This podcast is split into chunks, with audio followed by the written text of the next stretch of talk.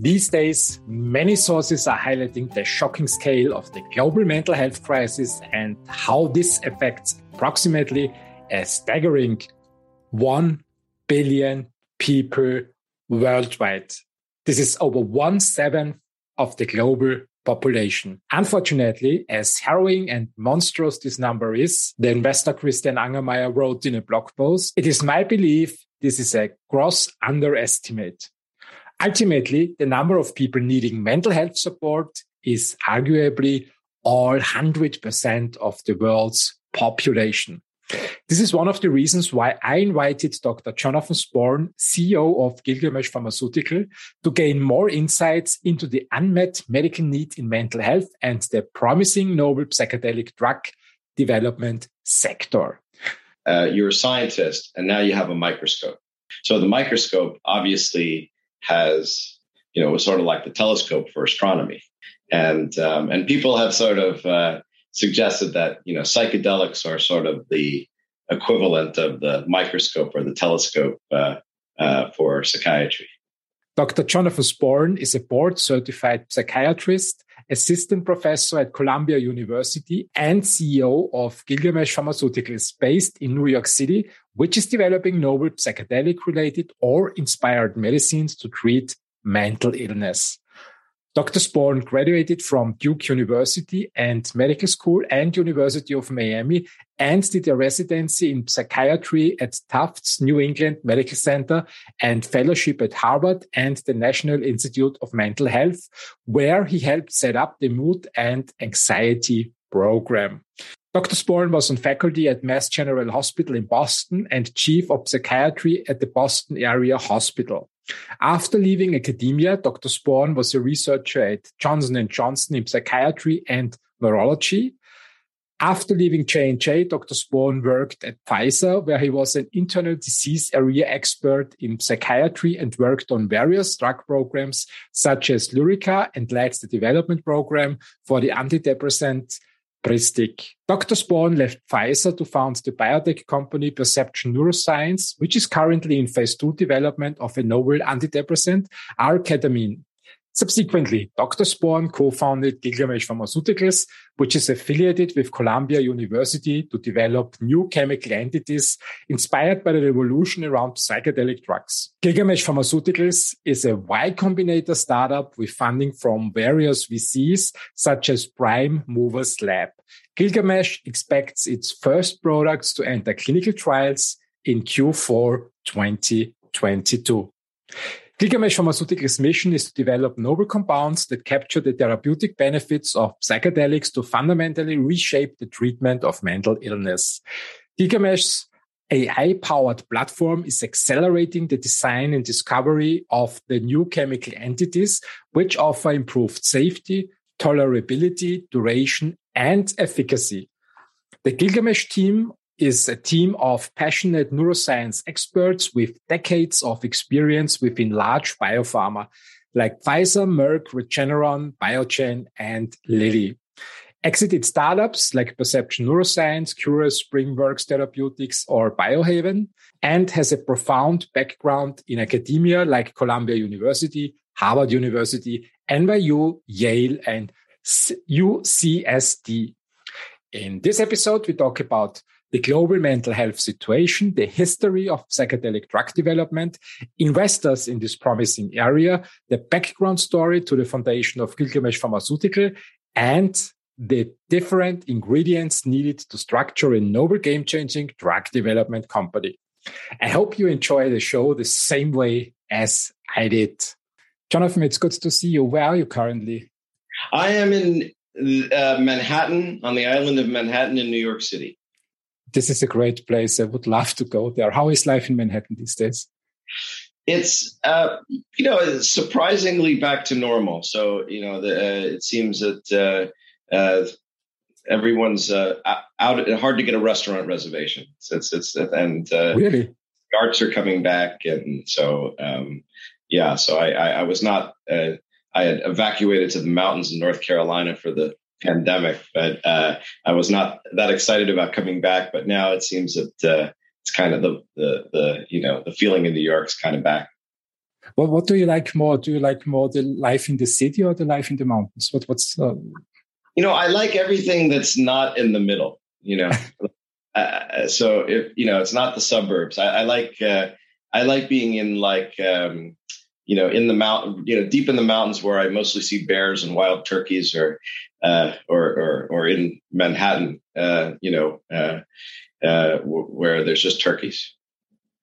I'm I'm, I'm going to San Diego next week. I mean, it's also the United States, but it's on the other side. So it's uh, pretty exciting to have have you here. You are currently in Manhattan, in New York. What was the reason why you decided to to go to move to New York?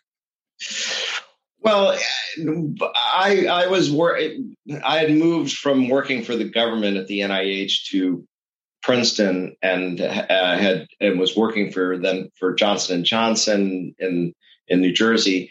And then um, my uh, wife got a professorship at Columbia, and um, I was a little bored at J and J at that moment, so I uh, uh, decided I would take a job at Pfizer um, in the head, corporate headquarters here in New York, and it made you know, and and I I, I think though also I, I I you know to me uh, you know living in New York was always a goal. You know, just mm. I, hmm. I like culture. What do you like the most um, living in New York? I like um,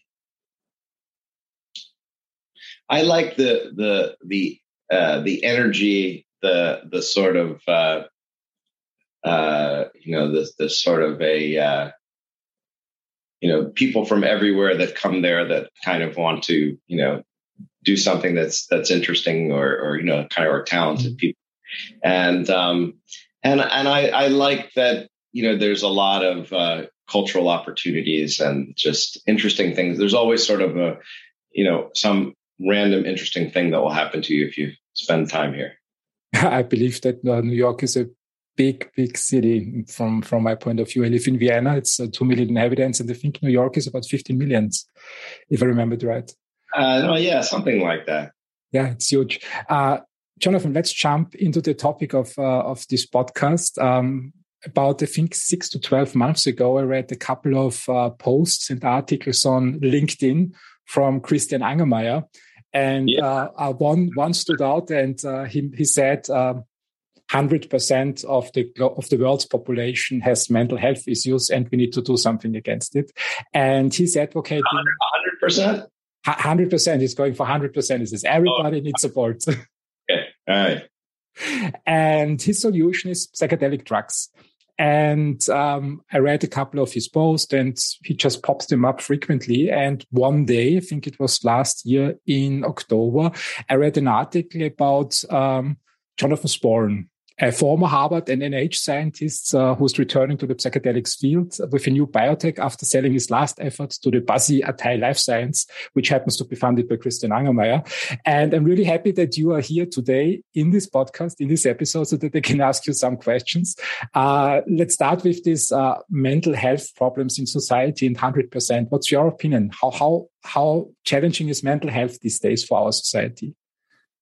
Well, obviously 100% is hyperbole and i'm sure you know christian knew that but um, i don't really think that i need to convince you or your audience that you know the world right now has uh, you know significant mental health you know challenges and you can see that i think through so many le- lenses right now you know so um, i think that uh, uh, you know the uh, number of people that have um, anxiety disorders has increased. Um, mood disorder, uh, mm-hmm.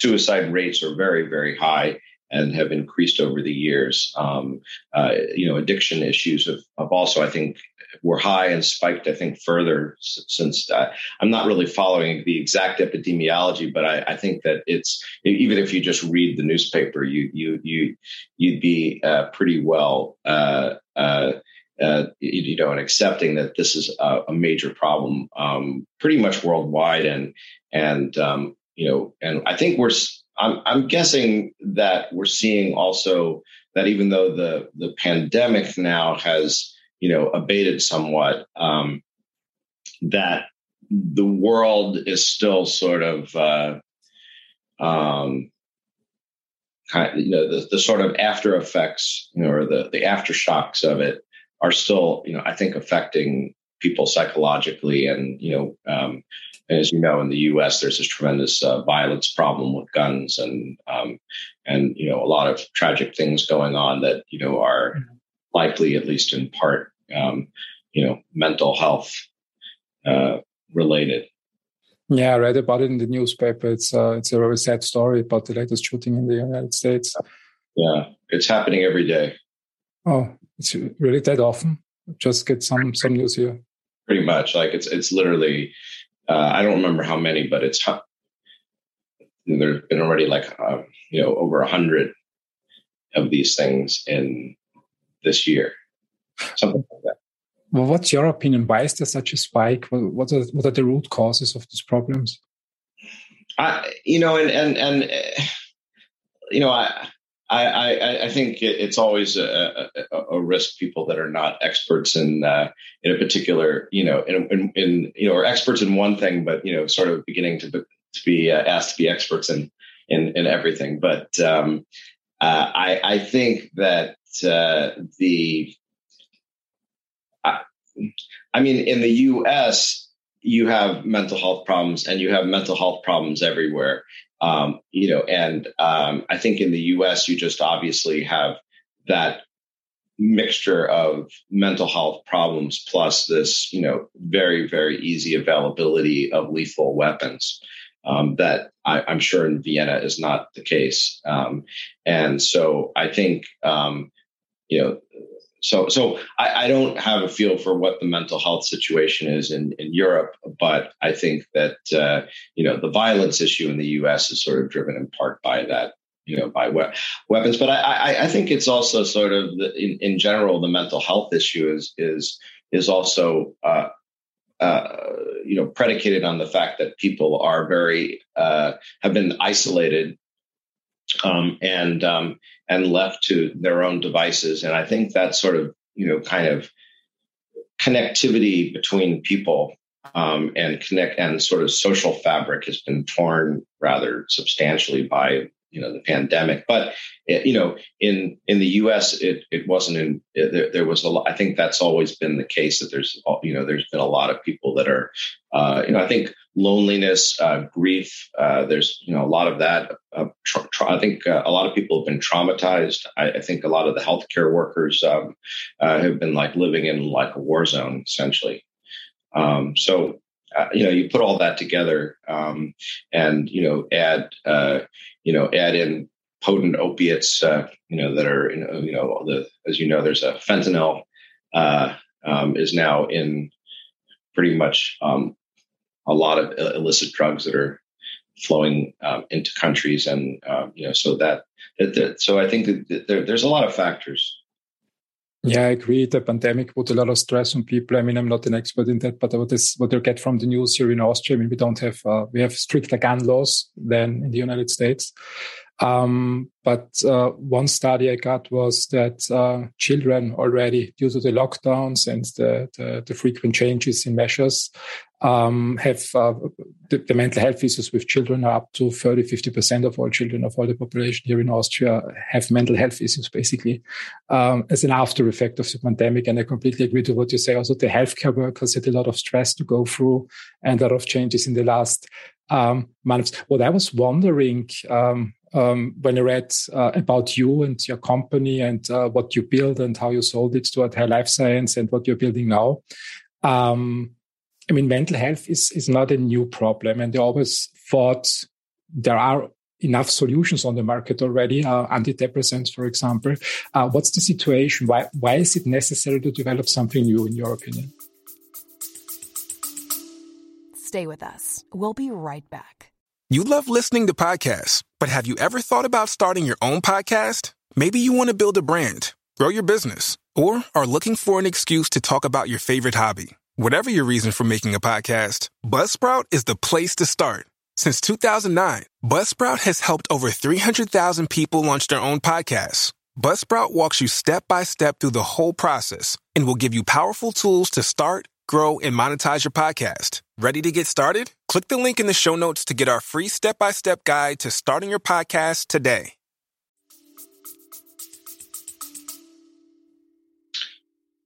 Oh, well, uh, Christian, the the I, I am old, and I started, you know, practicing psychiatry, um, you know, when uh, the uh, you know uh, SSRIs um, had, you know, like Prozac, uh, mm-hmm. Flock, had just come on the market, and you know, back then this was a really big deal. Um, because before that, all we had were, were drugs like tricyclic antidepressants, which was a little bit like taking a depressed suicidal person and handing them a gun. Because these drugs were if you took a if you took an overdose of them they were quite deadly. And um, so it, it, and, and they also had a lot of side effects. And they and their you know sort of spectrum of activity was was fairly limited. So they they uh, you know you you ended up treating people with uh, either underdosing them or if you gave them full dose they had a lot of side effects and so it was really hard to unless you were pretty sick and so the SSRIs allowed this sort of uh, to that allowed a much broader population of people who were uh, had mood anxiety uh, symptoms. Obsessive compulsive disorder was another one where we really had no treatments, and the SSRIs at least were partially successful in treating um, uh, obsessions and compulsions, which is you know a pretty common disorder in the in the world.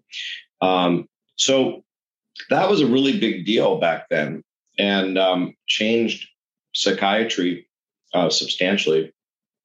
Um, and maybe, you know, maybe maybe as big a deal as the um, antipsychotics in the 1950s uh, being developed, which you know de- deinstitutionalized a lot of a lot of uh, people with psychotic disorders.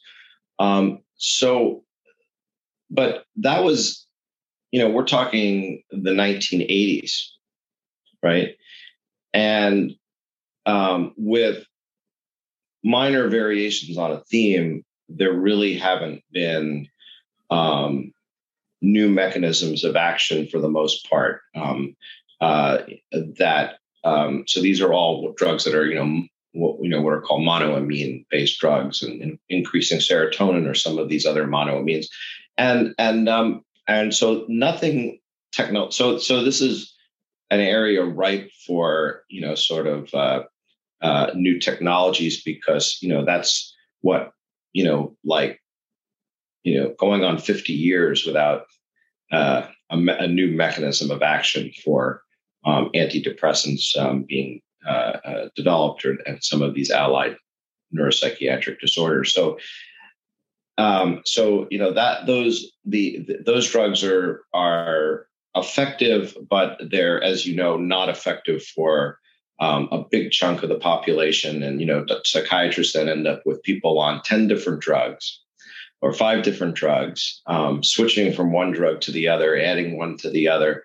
Um, and, and often people feel stuck on these drugs where they're better, maybe in some cases to a certain degree, but they feel like they're not really completely well, uh, but they're also afraid to stop taking them. Um, and you know the side effects are are are things that are common like uh, sexual dysfunction, and some people get weight loss or get restlessness or what's called akathisia from them. So so there's a host of issues with these drugs uh, in addition to their taking a long time to work. Um, you know they don't work immediately. Um, so so there, there really is uh, um, a, a sense that um, and, and, uh, that they're they're also sort of band aids. You know, they they and and people often feel they don't feel depressed, but they don't necessarily feel fully emotionally there. So that's kind of a, maybe a slight blunting of affect uh, with some of these drugs. So I don't mean uh, you know it's it's easy really to sort of trash these drugs, you know, the existing drugs. Um, but you know, for some people, they're tremendously effective. Um, and um, but what I noticed as a psychiatrist was that you know back when I practiced medicine, which was a while ago, but you know I could probably pick up uh, and do that again, because given this lack of of advancement in the field uh, without having to learn very much new.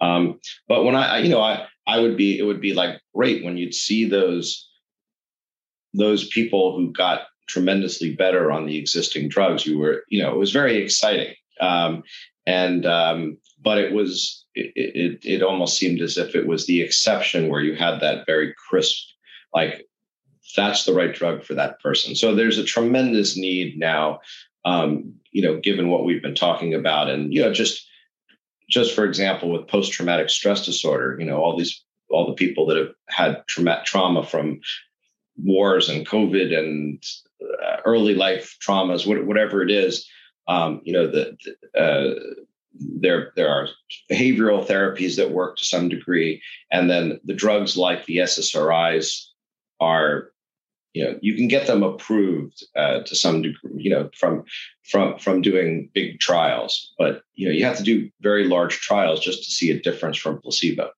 So so so the the the effect and and and now what we're seeing you know as an example um, is that um, the nonprofit group MAPS um, that Rick Doblin runs, you know, has been doing work with um, uh, MDMA, which is a, a very old drug. Um, it was uh, uh, back to I think it's probably the uh, the drug the, the, the drug was actually first made in like nineteen like fifteen or something, and so long um, ago, uh, re- really long time ago. And then uh, you know uh, there's you know all these sort of stories and these things you know where it was then then of course the CIA always gets involved when there's any cool psychotropic thing. So you know uh, so they were trying to test it in the I don't know 1940s or something as like a truth mm-hmm. serum.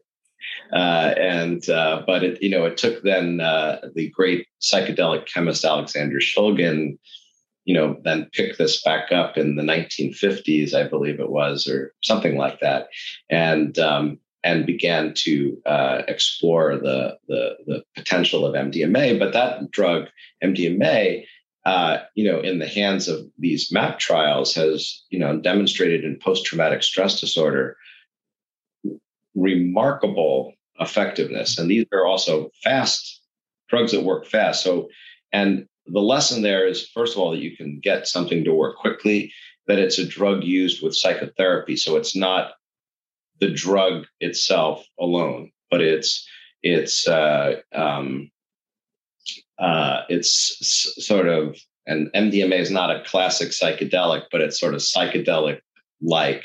But it's you know psychedelic, you know, assisted psychotherapy. You know, mm. that, um, and and and it's it's and what we think is happening with these drugs is in in general is they open neuroplasticity, which is kind of a vague term for pretty much your brain changing. You know, the sort of the networks of your brain. Uh, you know, our brains are always changing all the time. So neuroplasticity is sort of you know the rule, but but these drugs enhance that capacity for that for that sort of fluidity and change to occur. So um, so so now you you see in with psychotherapy and MDMA people with PTSD where a big percentage of them don't meet the diagnosis anymore after mm-hmm. treatment. Mm-hmm. Very different than the little improvements we would get with things like SSRIs and and behavioral therapy works too, but it's really hard. Um, I don't know, you know, if you've ever tried psychotherapy, but you know, it's very hard. You know, people are very, uh, you know, they're they tend to be in a groove of how they think and and feel, and it's hard, very hard to get them out of those deep grooves. And so we, so so these drugs, you know, sort of allow for um, mobile. In this case, with MDMA as an example, mobilization of emotion, mobilization of of connection to other people, which you know, um, as we were talking about with the pandemic, has been you know rather um, uh, diminished. And so these drugs sort of allow people almost immediate access to connectedness and uh, their emotional world um, that then you know is sort of a cat it's like a catalyst in a, in a chemistry experiment it's um I, i'm i'm wondering i mean when i try to remember my experience with psychedelic drugs it's mostly the experience from um, articles in the newspaper where um, i read that uh, this and that music star tried psychedelic drugs and uh, sometimes had not so so great experiences.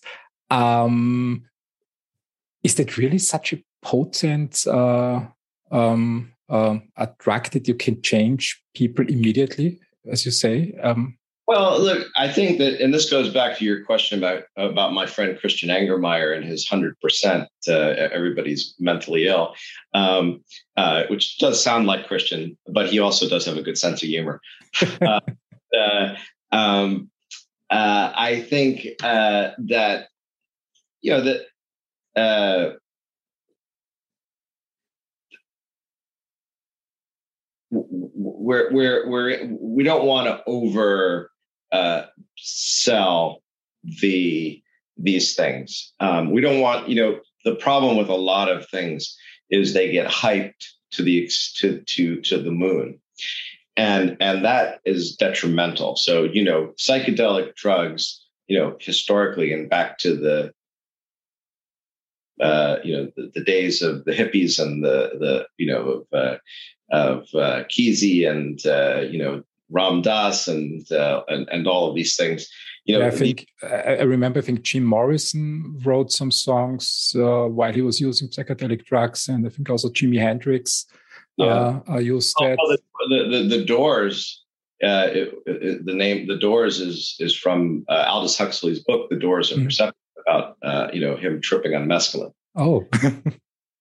yeah, that's interesting. That's interesting. So, so I think that the, the we don't want to we that we don't want to what we want to i think portray these drugs as is as uh, as as um, uh, um, sort of uh, you know it's like uh, you're a scientist and now you have a microscope now you know if you if i give you a microscope you know depending on your your your your your uh, talent in science you you may or may not you know uh, uh, make great discoveries, right? Mm-hmm. Um, and depending on who's helping you, teaching you about, you know, cells and and microscopes, you know, et cetera. So so the microscope obviously has had had you know uh, you know was sort of like the telescope for astronomy, you know, and um, and people have sort of uh, suggested that you know psychedelics are sort of the equivalent of the microscope or the telescope uh, uh for psychiatry. That's that's a that's a great metaphor. When when did you get the inspiration in your life that um, I mean, on one hand you said something needed to change, and on the other hand you started doing research with psychedelic drugs. What what inspired you? What lit the spark in you to go down that route? Yeah, well, it, it, it's a complicated sort of, you know, as as you might imagine, you know, uh, meandering tale, but uh, it it uh, and and and Christian Angermayer gets a little bit of credit there uh, for being a, a great uh, you know kind of enthusiast for this whole area. But I, I had been, I mean, you know, just uh, for full disclosure, you know, back in my wayward youth, I had uh, you know been a, a, student at Duke University, and I had uh, experienced uh, drinking mushroom tea with psilocybin. Mm. And and I I remember it like a to this day like a flash you know the sort of flash memories that that you know were of something very significant that you that that uh, you don't ever forget. And um and it it it uh it really sort of opened me to sort of thinking about the mind and thinking about psychology and thinking about human development and kind of um, more sort of mystical and spiritual sort of topics and and this sort of thing and and i think th- then because of that I, I, became a student of this this uh, great mystic philosopher G.I. Gurdjieff um, and uh, and then uh, uh, and and then and then that but I, I think in the end all of that led me to uh, have people who uh, I interacted with and said, "You'd be a good psychiatrist," and and I I was like, "I would," and you know, I, I and uh, you know, I was in medical school at the time, and wasn't really necessarily obvious to me that that that was the most interesting thing to do. I mean, psychiatry was sort of is still sort of a field that you know where we don't really understand all that much about the organ of interest, you know, the brain. Mm.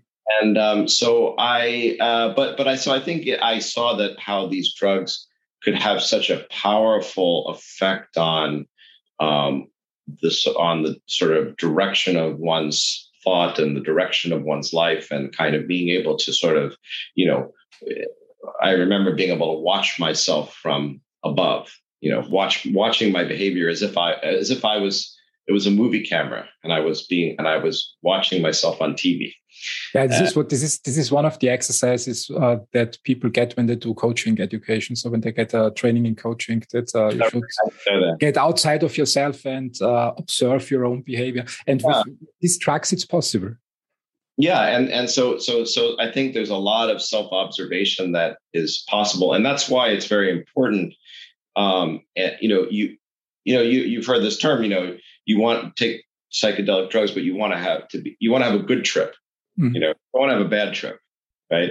And although in some ways I think those it's a very binary way of thinking about it because some of the things that happen in these sort of psychedelic trips can be difficult uh, or painful in some ways, but it, it, it but it, it, can then be in the service of of looking at and exploring things. Um, and um, so in any event, I mean uh, that that I think is is is very important. But I think what happened to me was that I, I because of all of this, um, I, I, remember that I would sit. I, I, went to medical school in Miami, and I would sit in the jacuzzi in Coconut Grove, and and uh, there was this woman. I was dating her daughter, and she but she was this sort of famous professor of psychiatry at Harvard, and she had retired down to Miami, and we would sit in the jacuzzi uh, not with the daughter, strangely, with the mother. And, and the mother would give me articles to read in psychiatry. And then we would discuss them. And then she said, You'd be a good psychiatrist. And she sent me to Boston, which it, I guess probably now or at the time anyway was sort of like the place to go to train. You know, had the had the, the most intellectual, you know, kind of atmosphere for psychiatry. Um, so so so I think that that was sort of like in the so then you know I went on to do psychiatry and I ran a department and did research and all these things, but it was in the back of my mind that uh, you know this experience, and then I, I got interested in. Um, I was, you know, I, I was interested in what's uh, kind of referred to as the sort of glutamatergic theory of of mood disorders, which uh, glutamate is this uh, um, um, the sort of the main uh, excitatory neurotransmitter in the brain. And, um, and I got very interested in that this was an alternative way to look at um, depression. And in fact, psychedelic drugs influence this glutamatergic balance we now suspect. And um, but at the time, it was just more my interested in this, and I and I I and I was very interested in manic depression. I, I was always fascinated by the fact that people could be, you know, go from this tremendous euphoria and almost superhuman capabilities and then dive into into the most you know bleak suicidal depressions um, you know within short time and then back. Did you did did you i mean uh, you said that uh it, it, it's it's very interesting to you this area this um this is it bipolar disorder? Some some some you have euphoria and then just fall down uh, some sort of rabbit hole and uh, end up in a very dark place what, what's the reason why that happens in people? You, what's, what's your what's your opinion on that? Stay with us. We'll be right back. Coaching Conversation 2024. This podcast is 100% dedicated to leadership and leadership within the workplace coaching area. We work with companies throughout the world teaching leaders how to coach their employees. This podcast is dedicated to teaching specific strategies, frameworks, coaching models, and now artificial intelligence strategies to help leaders drive greater teamwork, collaboration, cooperation, greater attitudes, better motivation, coaching career development, just to name a few. I hope you'll check out our podcast. Well, you know, why people have these cyclic you know mood disorders as they're called um, is you know we don't that, that's part of the problem with a lot of these things is we we we really don't know um, we we know that there are certain things that are extremely helpful uh, to them for example lithium mm-hmm. uh, which again uh, you know in psychiatry sadly was you know dis- discovered complete completely serendipitously and sort of like the logic of it makes no sense, but it doesn't matter. Somebody, you know, Cade and these guys figured it out, you know, but it was really because it sedated rodents, you know, when they were using it as a solvent. So, uh, but but uh, but we don't really know uh, the, the the cause of it. But uh, it's clear that people can go from, you know, when they're hypomanic, is when you know, say writers and artists that have a predilection often to these things.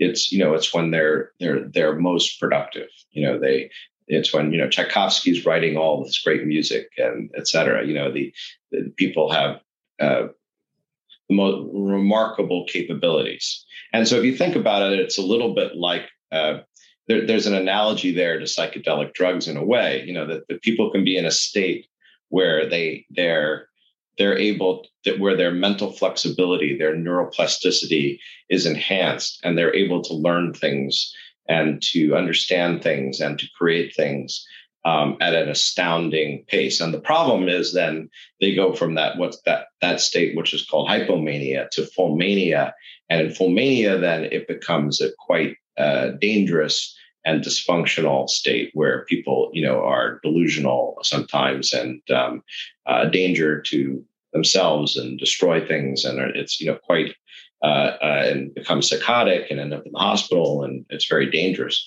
Um, and then equally so, then they crash into these depressions. Um, but we don't the, the, we really don't know the answer as to why those things occur so but you know back to your question i mean i i, I so this i flew I, so i started to flow into just learning about glutamate the glutamate system and people were you know was a, people at the nih were also very kind and sort of open and like you know it was sort of this wonderful world where people were like come into my lab let, let, you know of course you know the lab chief picks up the phone and himself and discusses things with you, you know, at the spur of the moment. Uh, so I really, I really like that, and, and I, I, I like the intellectual. you know, I was I was a little uh, after a while a little bored with the limitations of just practicing psychiatry. It seemed kind of mm-hmm. like useful and helpful to me, but sort of not enough. So so I I I, I ended up writing a paper on on a new drug for manic depression uh, called lamotrigine or lamictal. Um, and um, and uh, and then uh, and then some point, um, my, my my wife got recruited to the to the NIH to the labs at NIH. So I was kind of coming along. Uh, I had to get a job, or they wouldn't accept her because they, you know, they. So I had I had like cold call cold call everybody, all the lab chiefs at the NIH till I got a job on within ten days. So I got a job and uh, and I went there, and then I had this tremendous time learning because you know money was no object. As long as you had good ideas, it was Same. fun, and it was just fun, and and I learned a tremendous amount. So, uh, you know, but then I ended up going off to industry to to J and J, and uh, where where after why I, why yeah.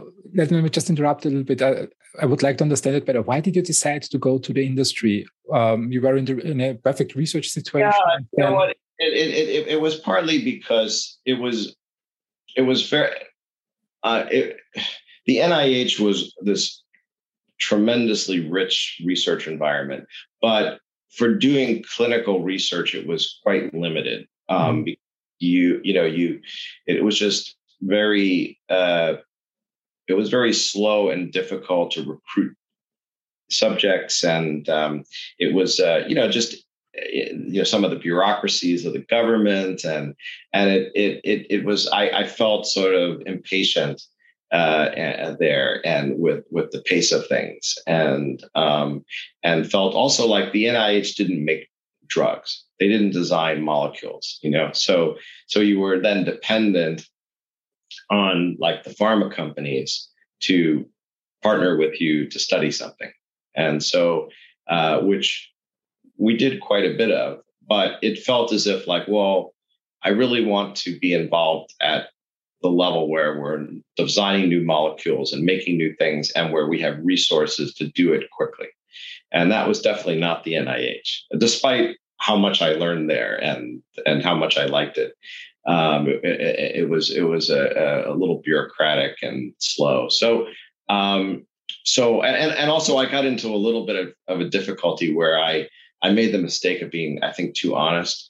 And, and some reporter called me from the New York Times and asked me about this uh, study I had uh, I had uh, uh, presented at a meeting, and it was a very boring study. It was completely negative study. So I I really wasn't really thinking too much about it. But what I, it ended up in the newspapers because the I didn't know this, but the drug company, which at that point was Parke-Davis, was being indicted by the feds. Uh, for um, illegal marketing of the drug that they asked me about. And so I somehow inadvertently ended up in the middle of this, which was not, nobody was very uh, happy about at the NIH. Uh, and uh, so, but because of that, somebody saw this in the newspapers and said, "Well, would you like a job at Johnson and Johnson?" And so, uh, so basically, it was good marketing for you to get. I did the wrong thing, but somehow it like ended up, uh, you know, good, good for me. Uh, and um, so so I, I I thought about it and I was like, huh, Johnson and Johnson. That's kind of. I went and off and interviewed there, and and I I said you know realized I could learn a tremendous amount about drug development from these people because that's Definitely. you know that thing, and and it was also very John J and J was a great place to start. It was like very kind of I don't know, almost like the 1950s or something. It was just very uh, old fashioned, and people they they really took care of their employees and it just felt it, it seemed kind of like if you had to go somewhere in industry it was a good place to start so i spent a few years there and um, um, but but uh, in which how, in which in which area did you work back then at J&J? What, what was it also? Uh, yeah, the, well, I worked for in the psychiatry and the neurology franchises, as called them. So I was we were developing. I you know my first project was a a not was a developing a uh, a novel antidepressant, which you know, and this is another reason that also you know for later that uh, one of the lessons I think for me about moving from big pharma to biotech was, and this is an example where we did a big study with this drug and it worked, but it was not, it didn't work as well as, as Paxil or paroxetine, which is an SSRI. And so they, so Johnson Johnson and had there were some side effects, but so Johnson just Johnson decided to kill the whole program. But but I had patented, but from the data I had patented a new use for this drug uh, for uh, sleep wake uh, disorders and uh, and and um, and it because it had this like uh, awakening, stimulating property. Um, and so, um, so they Johnson and Johnson just gave it back to uh, uh, SK Corporation in Korea, where they had they had licensed it from. Um, but they took SK Corporation. Uh, they took that patent that I had filed, um, which they then owned, and they made that into uh, a, drug for sleep wake disorders, which is now on the market uh, uh, and sold by Jazz Pharmaceuticals, and is you know I, I you know it's like a billion dollar uh, drug mm-hmm. most likely at some at some point. So so it so it struck me that that was another example where I, another learning uh, lesson for me, which was that you know that this sort of like the NIH, this was a you know J and J, you know, was a, a, you know a, a large bureaucracy, and um, uh, and uh, so the larger uh, the comp, the larger the organizations, the more bureaucracy you get on the table, I guess. Yeah, and, and, and sort of a rigidity in decision making and a lack of sort of uh, creativity, and I was just like, this is terrible.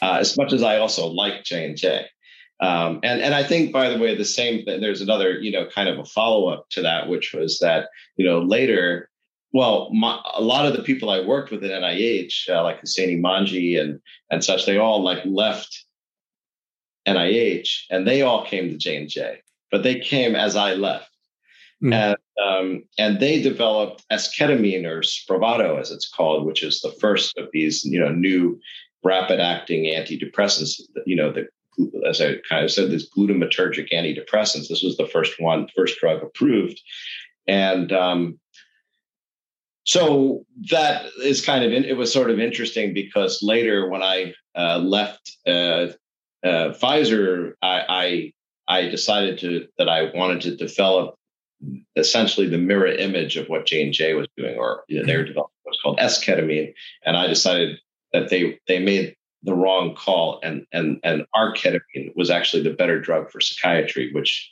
J and J was not too happy about. What's the difference between these these two? Well, they're they're stereoisomers. So uh, you know, so they're you know the the equivalent of you know the, the of your left hand and your right hand. You know, they're they're the same, but they're different, right?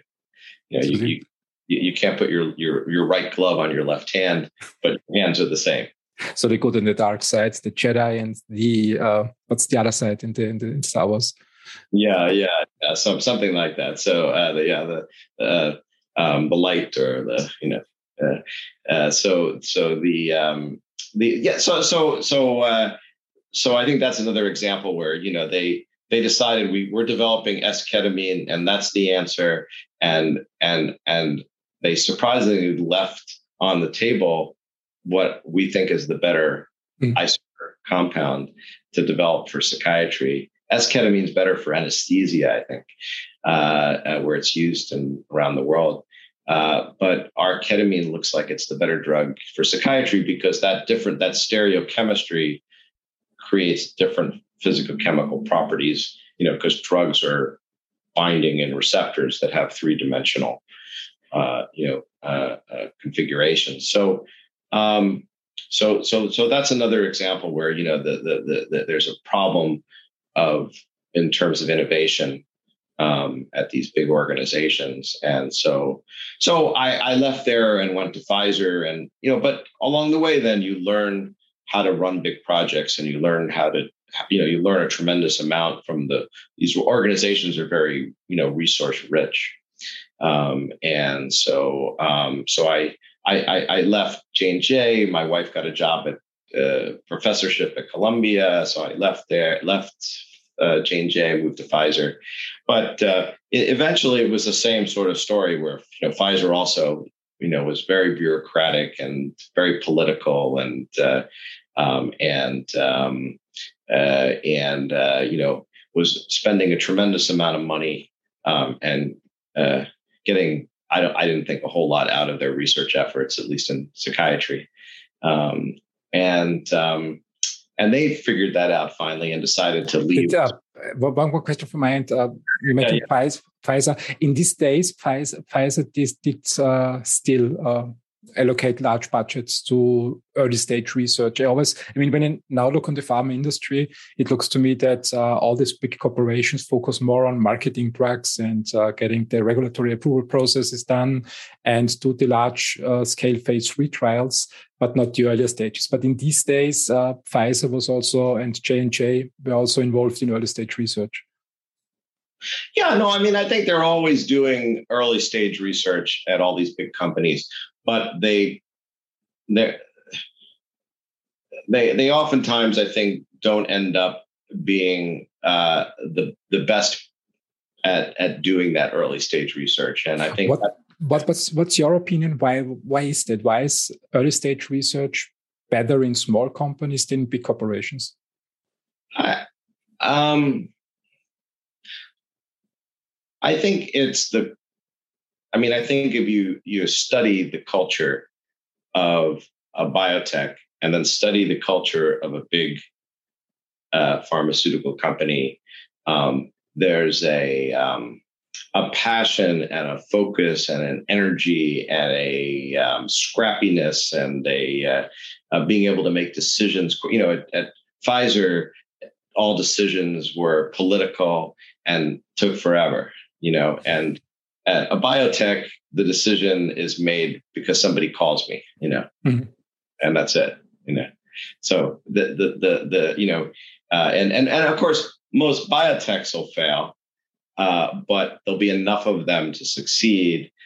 And when they do, you know, they they tend to often be uh, you know, um, quite so. So it's not entirely the case. I mean, there have been plenty of drugs, of course, being de- developed by big companies, but it's often this cultural issue. So if you look at like when the statins first got developed, you know, Merck um, uh, uh, uh developed the first uh, statin, and but at the time, uh, you know, Roy Vagelos could come from from St. Louis, and it, you know, Merck was was you know, not doing all that well. And, you know, he kind of pulled up some dejected chemists from the basement and started drawing things on the blackboards and, and had a, a vision, you know, and a passion for like, this is how we're going to create the next drug for cardiovascular disorders. Mm-hmm. And, and the science had, was ripe for that. And he had, you know, so he brought that excitement and vision and, and, and, you know, to, to Merck, um, and um, and that. But of course, in the end, Pfizer, you know, then marketed Lipitor, which became even a bigger drug. Um, so um, the, the, the first horse uh, it doesn't always uh, win. You know, that starts the first horse out of the gate doesn't win the race necessarily, but uh, uh but. Uh, uh, but but but I think again that sort of even that in that case where Merck was a big company, it was that Vagelos coming and creating that excitement and energy and you know kind of new blood new new vision and blood and sort of leadership you know the kind of and, and that that's it's and you know big companies it just tends to become sort of mechanical and somewhat bureaucratic and you're always sort of fighting up against the commercial people and the you know uh, and you know they have strategies that they develop that you know only allows you to do this and this even though you kind of aware like it'd be better if you didn't do that but well but that doesn't you know it, it, we don't we're not interested in anything unless it has nine zeros after it you know the sort of thing where smaller smaller companies don't think that way so yeah. I, I, think that sort of combination of things i, I think there is um it's like um it's like at the army you need sometimes you need troops and sometimes uh, for some tasks special forces are just better at smaller groups and yeah. um, they're much quicker and i think it's the same with small biotechs and large pharma so some tasks especially the early stage development is better allocated in small biotechs and because they faster decision making processes more passion uh, getting fixed done um, moving forward.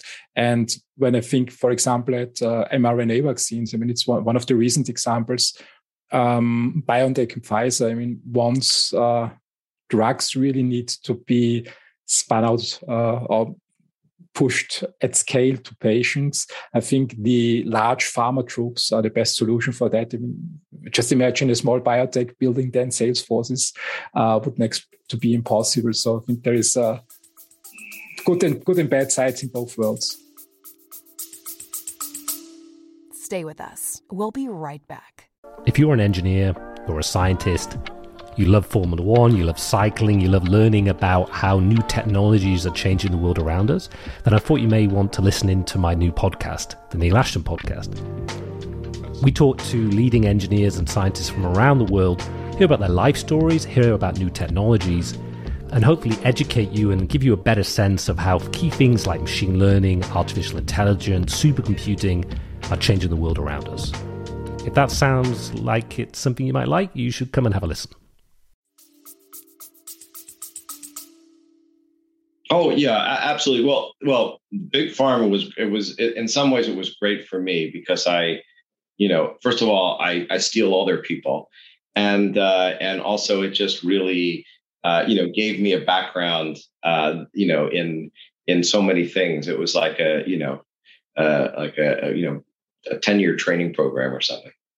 I mean, you had you had everything. You had a university background, psychiatry. Then you went to NIH for for research, doing research, and then uh, the big pharma background.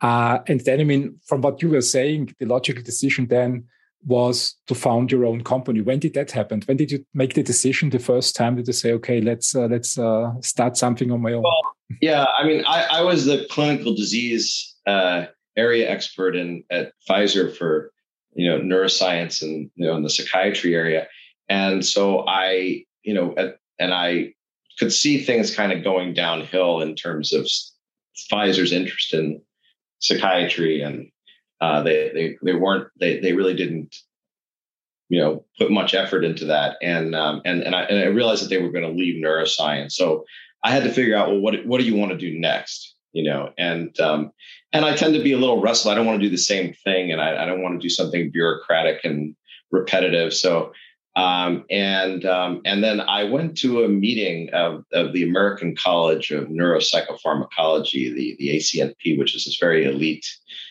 organization that has a meeting every year, and I um, and I heard a, a talk uh, talks on the whole you know this whole glutamatergic ketamine space, which I had sort of been out of you know for many years. And I was trying to make sense of the whole thing. And there was a lot of contradictory data and it was unclear what was going on. And then this guy um, named Kenji Hashimoto from Chiba University, mm-hmm. Japan, gave a talk on R-ketamine. And and and as I listened to this talk, I was like, I, it sort of came to my mind that this may be he may be right, and and it, and and nobody seems to be quite registering that. And and i think that's that's that that happens quite a bit too you know there's sort of every, everybody's kind of going down you know the orthodox some orthodox route you know and and then and and and he kind of came with this idea that and and and and also there wasn't a strong understanding like well why you know R-ketamine's a weaker uh is is a uh, has weaker binding to its receptor, which is the NMDA receptor. So why would you pick the weaker isomer if you you know if you have a choice? You know why would that be better? That doesn't make any sense. But I sort of realized like we don't really the NMDA receptor is very complex and it has variations across the brain and subunit uh, composition. So it, eh, there was a lot we didn't know. And so it was sort of an empiric, my, my empirical sense was like, this may be right. And so I met with them and um, and I uh, brought my uh, my my my old boss from Pfizer into the picture, Jay Kranzler, who had a lot of biotech experience, and we sort of negotiated with uh, the university to license R-ketamine and that we decided we would we would develop that as a, drug. And you know, we had a little trouble because of the fact that uh, people were like incredulous because they were like, well, you can't be right because J and J. If you were right, J and J would have been all over this, you know, because they're like this giant company with all of these, you know, intelligence people and thousands of scientists. Like, how how could it be that they're like you just come along, you just as a person and and do this? And so people were not, they didn't really. And J and J was also very, you know, very defensive about this because, of course, if I was right, they would they looked not too great. Uh, um, so uh, so there was a lot of internal, you know, kind of anger at from the J and J people at our my old NIH colleagues who and and and what happened was that there was a uh, my old colleagues at NIH, uh, Carlos Zarate and company, um, and Todd Gould, uh, they published a paper in Nature uh, that essentially said that uh, the what's really going on is that there's a metabolite of R-ketamine, of the R isomer called 2R6R hydroxynorketamine, mm. and it's that metabolite that actually is the um, the anti what what causes this antidepressant effect. And so it wasn't clear that they were right, but they replicated this R-ketamine data but the but the NIH then said, well, we'll license to a company this metabolite because they had patented it. And so all the companies went scurrying off to try to patent uh, to sort of to try to license this uh, patented uh, metabolite, and this left R-ketamine and the Japanese like sitting there, and nobody was interested. So this, so I was able to write them a check and um, you know for for a very small amount of money license in the uh, the uh, the compound and start to develop the program um, and and so um, so so I uh, so this then so this this get it right? This was the uh, foundation basically of perception or neuroscience yeah, your first right, company, right? And this was you know in perception, you know Jim Morrison had the doors as from the doors of perception. I took the the doors of perception perception and uh, and so uh, we started. Yeah, so I started perception, and um, and perception neuroscience. Uh, you know, we start and we started to to get the trials planned and preclinical work going. Um, and then, uh, as we were doing that, uh, you know, we needed to raise money, uh, and a couple of different folks came along, including Christian Angermayer, uh, and, who was now enamored with psilocybin and psychedelics and wanted to build like the BridgeBio or Roivant kind of model mm-hmm. and things. And and and he was very him and George Goldsmith, who runs Compass, they were very intent on doing a deal to uh, uh, to buy um, a controlling share in in perception, uh, and so uh, so I negotiated a deal with them, uh, and uh, you know so that the you know perception got funded and you know moved forward. So that's how that and, and now it's in phase two development. Um, you know, which is you know happening in the U.S. and and Europe. I mean, it's you know. it's it's it's a big success. I mean, given that uh, I would say 99 out of 100 early stage biotech fail and don't move forward. So basically, your company moved up to clinical phase two already with with the compounds. It's really congratulations. Yeah, it's great success. Right. Yeah, thanks. No, I, and now now now the uh, we have to you know I think I think it's. Uh, you know, there's a very high probability of success for that compound. Um, uh, you know, given the data, and uh, I, you know, I think but it'd be very surprising if it doesn't work. Um, which which which indication does Atai focus with your uh, compounds now? It, uh, it's being developed uh, for treatment resistant depression, mm. so, and I think it could you know would be effective for pretty much any kind of depression or or an, anxiety disorder uh, and and and substance abuse disorders too. Mm. So, so it has a pretty broad spectrum of activity, and there's That's very strong, strong intellectual property. So it's it's it's a pretty good uh, program, um, and um, and and now, uh, ironically, they brought people from Johnson and Johnson in to run it.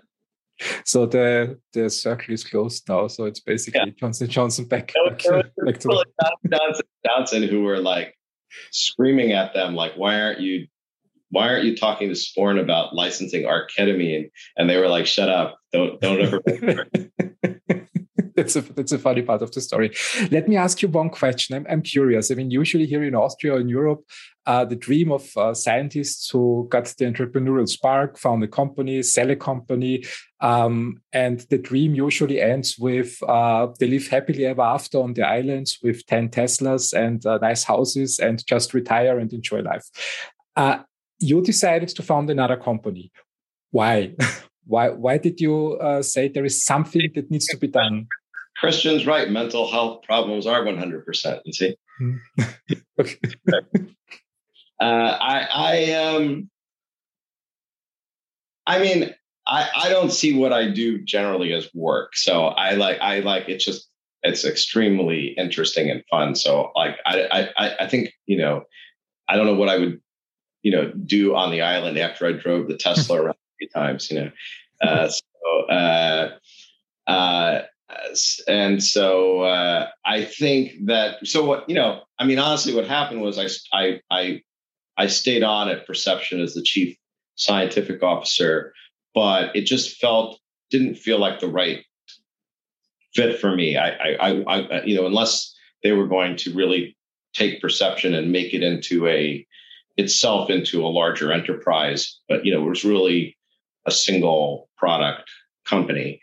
Um, and so my the, the best use of my ability wasn't really running, you know, those early stage, you know, projects, um, you know, for that one molecule um, at that point. So I think I, I, I so I, I didn't stay that long there after that, and then I, I had through you know sort of again back to my johnson and johnson roots one of my close friends was the head of sort of licensing stuff for johnson and johnson for neuroscience. And uh, he brought me to his lake house north of new york with an with this young uh, uh, medicinal chemist who and, and and and he brought me because the chemist was interested in um, a molecule called tianeptine, which is an antidepressant in Europe. It doesn't exist in the US. Mm-hmm. Um, and um, it was a Servier molecule.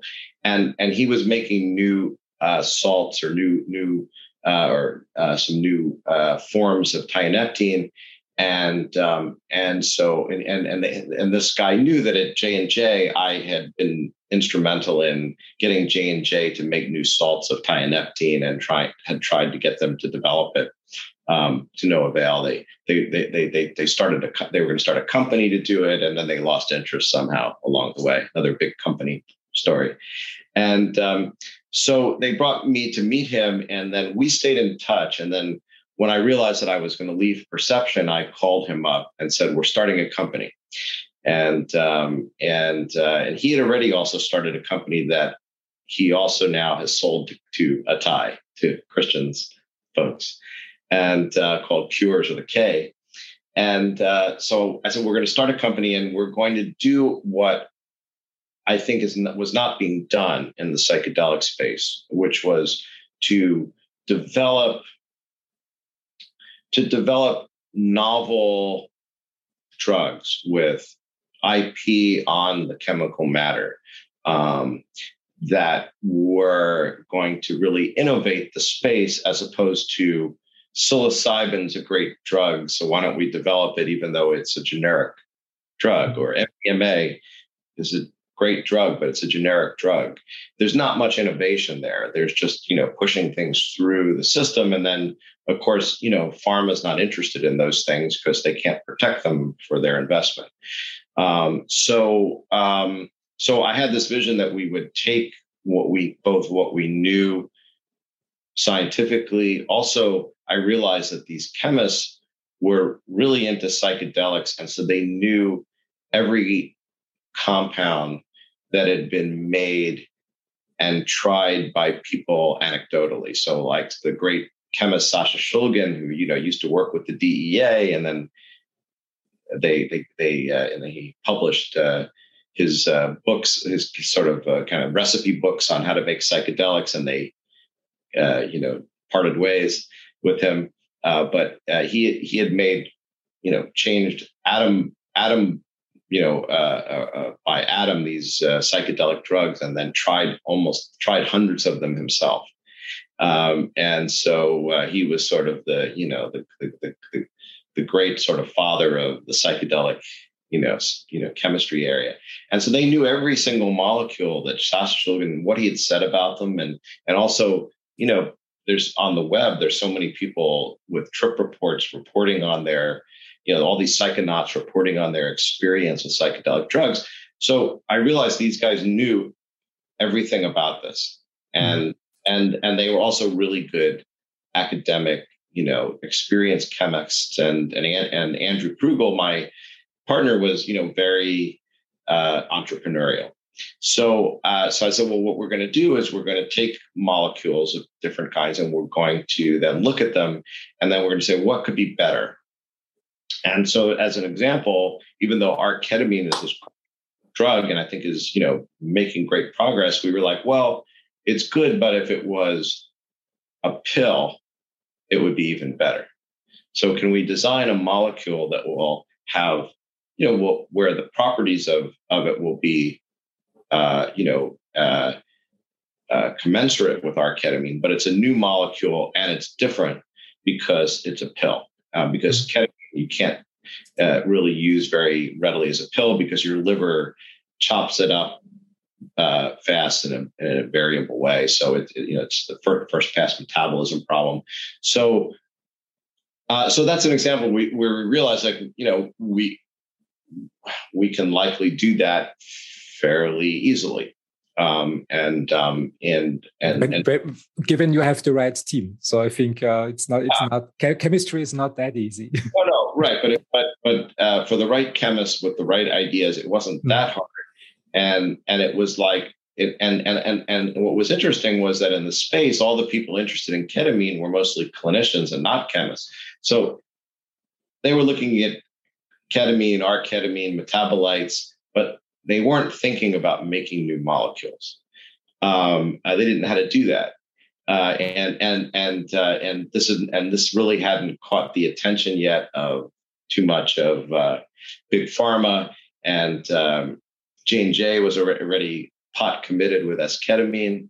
Uh, so we realized we could do that, and then we we just went down the line. We were like, okay, well, uh, you know, for example, DMT, which is you know one of the active components of ayahuasca, you know, which is this you know Peruvian uh, uh, you know concoction that people make that are that's very psychedelic, but people vape DMT, but it's very it only lasts about ten minutes or fifteen minutes, um, and so we thought, well, DMT is a great drug, but it's so fast, it's so short acting.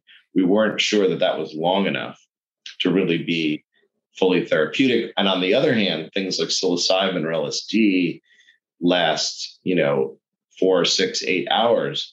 And that's really hard on, you know, our healthcare system, right? Like how do you, you know, have people sitting around for six hours in your clinic, you know? Uh, so um, so we decided that what we'd like is a molecule that maybe lasted that was like DMT, but lasted about an hour. And, and also DMT has some serotonin releasing properties, which is partly what MDMA does. So mm. it you this sort of warm, emotional, connected feeling.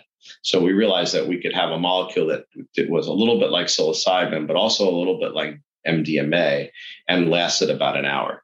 So we designed a molecule with those properties, um, and um, and that uh, and that's another example where now we, we think that that will, it's a hypothesis that that will have about the right, uh, you know, characteristics uh, therapeutically for, you know, uh, neuropsychiatric kind of conditions.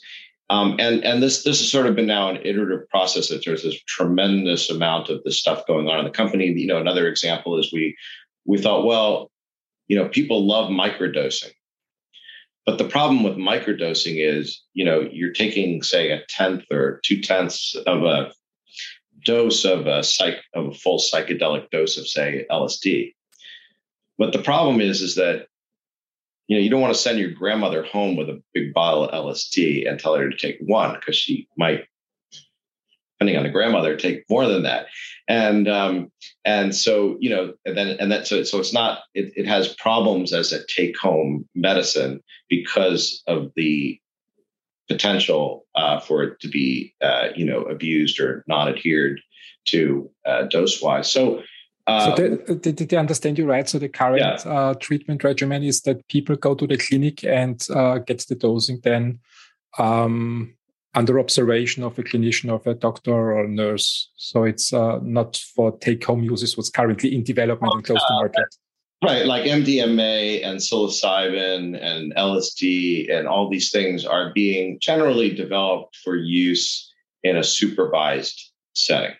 Mm-hmm. Um, and and and and and and uh, uh, so uh, we what we wanted to do was say like, well, if you could if you had a microdose, but you knew that people couldn't take couldn't get a, whole psychedelic trip out of it, it would be it might be an ideal drug for mood and anxiety symptoms. And you see, this is all very anecdotal and not uh, demonstrated in controlled fashion, but there are I, there are so many thousands of people that are microdosing these drugs to treat mood and anxiety symptoms. Uh, you know, and, also they seem to enhance creativity and mental flexibility uh, for people.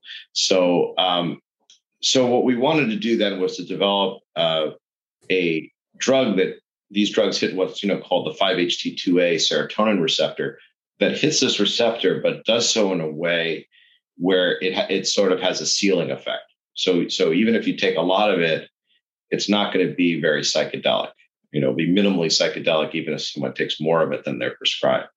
So we wanted to create them, and and and and uh, what it wasn't clear how you would do that exactly, but this was again an example where there were case reports of people making new psychedelic drugs where they weren't all that psychedelic. And you can test this to some degree in rodents by that, that, that, their heads twitch when they're having when they're tripping. They they have this sort of characteristic, very fast twitching of their head and ears, and so Uh, so we could, we, so we could, we, so we would see, we saw these reports, and we were able to bring those molecules now into the lab and start to look at them and see what do, do the rodent head twitch experiments confirm what these people are saying uh, from their anecdotal human use that this drug is not doesn't have a strong psychedelic effect but and then the second question becomes well maybe that just means it doesn't do a damn thing uh, so we wanted to also sh- show that it even though it's not doesn't have powerful uh, psychedelic effects it's still antidepressant mm-hmm. so we were able to then take that into like stress models and such in rodents and show that it it retained the antidepressant effect. But how how um, I, one question. I'm curious how how do you model that in rodents uh, antidepressant? How can you how can you how can you measure that? Are, rodents depressive? And uh, yeah, yeah, well the, the, there's no perfect way and the models are are not ideal. And in fact Gilgamesh is is working in its platform and creating better methodology there. But there's enough there you know, sort of the gold standard would be that you take rodents and you stress them for a few weeks. Mm-hmm.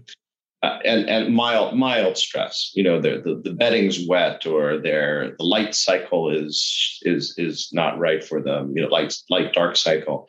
Um, so you can stress them, and then when you stress them, they stop drinking sugar water as much. So that's like a sort of an, a model of what's called anhedonia in humans, or, or lack of, you know, sort of in, in, impaired uh, pleasure response. You know, uh, um, uh, so so you can measure this in rodents, and um, and so what you're able to see is when you stress these animals chronically for a few weeks, they stop drinking uh, sweet stuff that, that they like they, they reduce the amount of, of, of sugar water they drink. And you can show then that with antidepressants, it reverses this. Mm. So, so you can you can show that it it it, it protects them against this stress induced um, uh, uh, anhedonia. Um, so um, so we were able to show then with we we're, we're been able to show them with, that we're able to make molecules that are not that psychedelic, but still look like of course you still have to prove that in, in humans obviously but that looks like it preserves the antidepressant response but without the psychedelic. So if that's the case if that works then you have a drug that you know you can go to your uh, local pharmacy and you know pick up a prescription for and the risks of of that you know being used at home are are are mild but we'd still probably want to have some sort of psychotherapy with it um, but but it, make it really becomes a very different, you know, becomes much more universally available for treating these conditions. This would um, be would be a great thing. This would be a great thing to have more of that on the yeah, market. So that's another example of what Gilgamesh is working on, and uh, and uh, you know we're talking to some of our pharma peers that are interested in what we're doing in this respect. Um, so who knows? At some point, we might partner with people on it on some of these things. Um, and then, and then, you know, the other example from our, you know, core portfolio is that there's a very interesting molecule called ibogaine, and uh, and ibogaine is uh, uh, is a compound that comes from a, um, uh, a, a, bush in Africa in, in places like Gabon that's used for initiation rituals, uh, and uh, it's a very very powerful psychedelic drug. with a, it's very long lasting. And it's also dangerous uh, because it can cause uh, cardiac rhythm abnormalities. It, it has a QTC prolongation effect. So there are people that have died from uh, um, from taking ibogaine. Uh, but uh, a uh, some heroin addict in New York um, was given some of this, you know, many decades ago, and he was surprised to find that his uh, craving for heroin completely disappeared. Really? Yeah. And so um, this then this observation led to a tremendous interest and and the FDA was involved and the NIDA the NIH was involved and they were going to develop it. Um, but because it you know the pol- you know as you know the politics of psychedelic drugs was that the they're all terrible you know uh, this is your mind on drugs you know. Uh, and um, and so uh, so uh, and because also they had this cardiac toxicity risk uh, this was they were unable to uh, to to develop this. But it was so clearly there were so many clear anecdotes of of ibogaine being um, extremely powerful in one dose to treat heroin addiction or opiate addiction that clinics sprung up in other countries like in Me- like in Mexico uh, to treat people you know sort of the, the rich and famous go to you know these ibogaine clinics and mm-hmm. Cancun and such you know and so uh, but nothing then really happened with it because it's now a generic drug and it's not that safe and this sort of thing. Um, and uh, but actually, Atai now is developing ibogaine, and or ibogaine is uh, one of their programs. They have many, many programs, and um, but what and and and but this is another example of what Gilgamesh is doing. Is we were like, there's no way in hell we're going to develop a generic drug. Um, uh, you know, uh, it's too expensive, it, and, and, and especially a generic drug that's has safety issues. Um, and so what we did was uh, that that the uh, the the the labs at Columbia University, which you know we're you know kind of uh, uh, partnering with, had spent a decade working on ibogaine chemistry, and they had you know meticulously changed one atom after another and looked at how the pharmacology morphed um, with these changes. And, uh, and they were able to find molecules that had very, that were similar to ibogaine, but were tweaked or tuned in terms of, uh, in this case, for example, being more uh, kappa opiate, opiate uh, antagonist activity, but, but that's not abuse. Kappa doesn't cause abuse. Um, and so they uh, they they uh, and they realized these drugs were very powerful and they were novel molecules. And what we've been uh, finding now, and this was not intelligent design, this was just stupid luck, was that um, some of these molecules, that cardiac abnormality, that cardiac risk was tuned out inadvertently. So they were safer and they were they looked at least as effective as as as ibogaine. Um, so so so Gilgamesh is now moving forward with developing novel analogs of ibogaine that have this better uh, therapeutic index. Uh, Did I understand you right? So Gilgamesh mission and vision is to take uh, drugs from the psychedelic space, look at what works already, and uh, make the existing uh, approaches in drugs much better, so safer and more effective on the chemist bench. Is that the right uh, perception? That's that's that's how we started. We're we're not. Some of them are not exact. You know, and for example, ketamine is uh, it. It's not cl- classically. It's not a psychedelic drug. It's it's not. They're not 5-HT2A agonists um, so uh, ibogaine is an atypical uh, psychedelic, and we're we're not we're not wed to things being you know psychedelic or, or, drugs necessarily, but we we realize that this particular area, you know, uh, uh, you know, the, the, the where, for example, the 5-HT2A receptor, the NMDA receptor, these were uh, uh, the cap, cap opioid uh, receptors. These were areas that were ripe for innovation, but we're not. Uh, we, we, we'll, we'll, and we thought that these drug using these targets was safer um, as a starting point because there's already essentially, um, you know, precedent uh, for their precedented targets um, in humans, and so we thought that these drugs will be rapidly effective, powerful drugs that will be, and if we can make them innovate, innovate on them, uh, it's a great starting point. But in the future, you know, we'll we'll we'll broaden broaden that out. But most of the things we're going to be doing will be around these particular targets uh, at this. And you know, where we go, from, I mean, you know, that's part of the problem. You know, back to your question about like why you know, with big pharma is that you know sometimes big pharma did great things in the sense that they were very innovative and they would go after targets that were uh, completely you know where there was really very little information you know and and and they weren't they certainly weren't like in the old days trying their own drugs.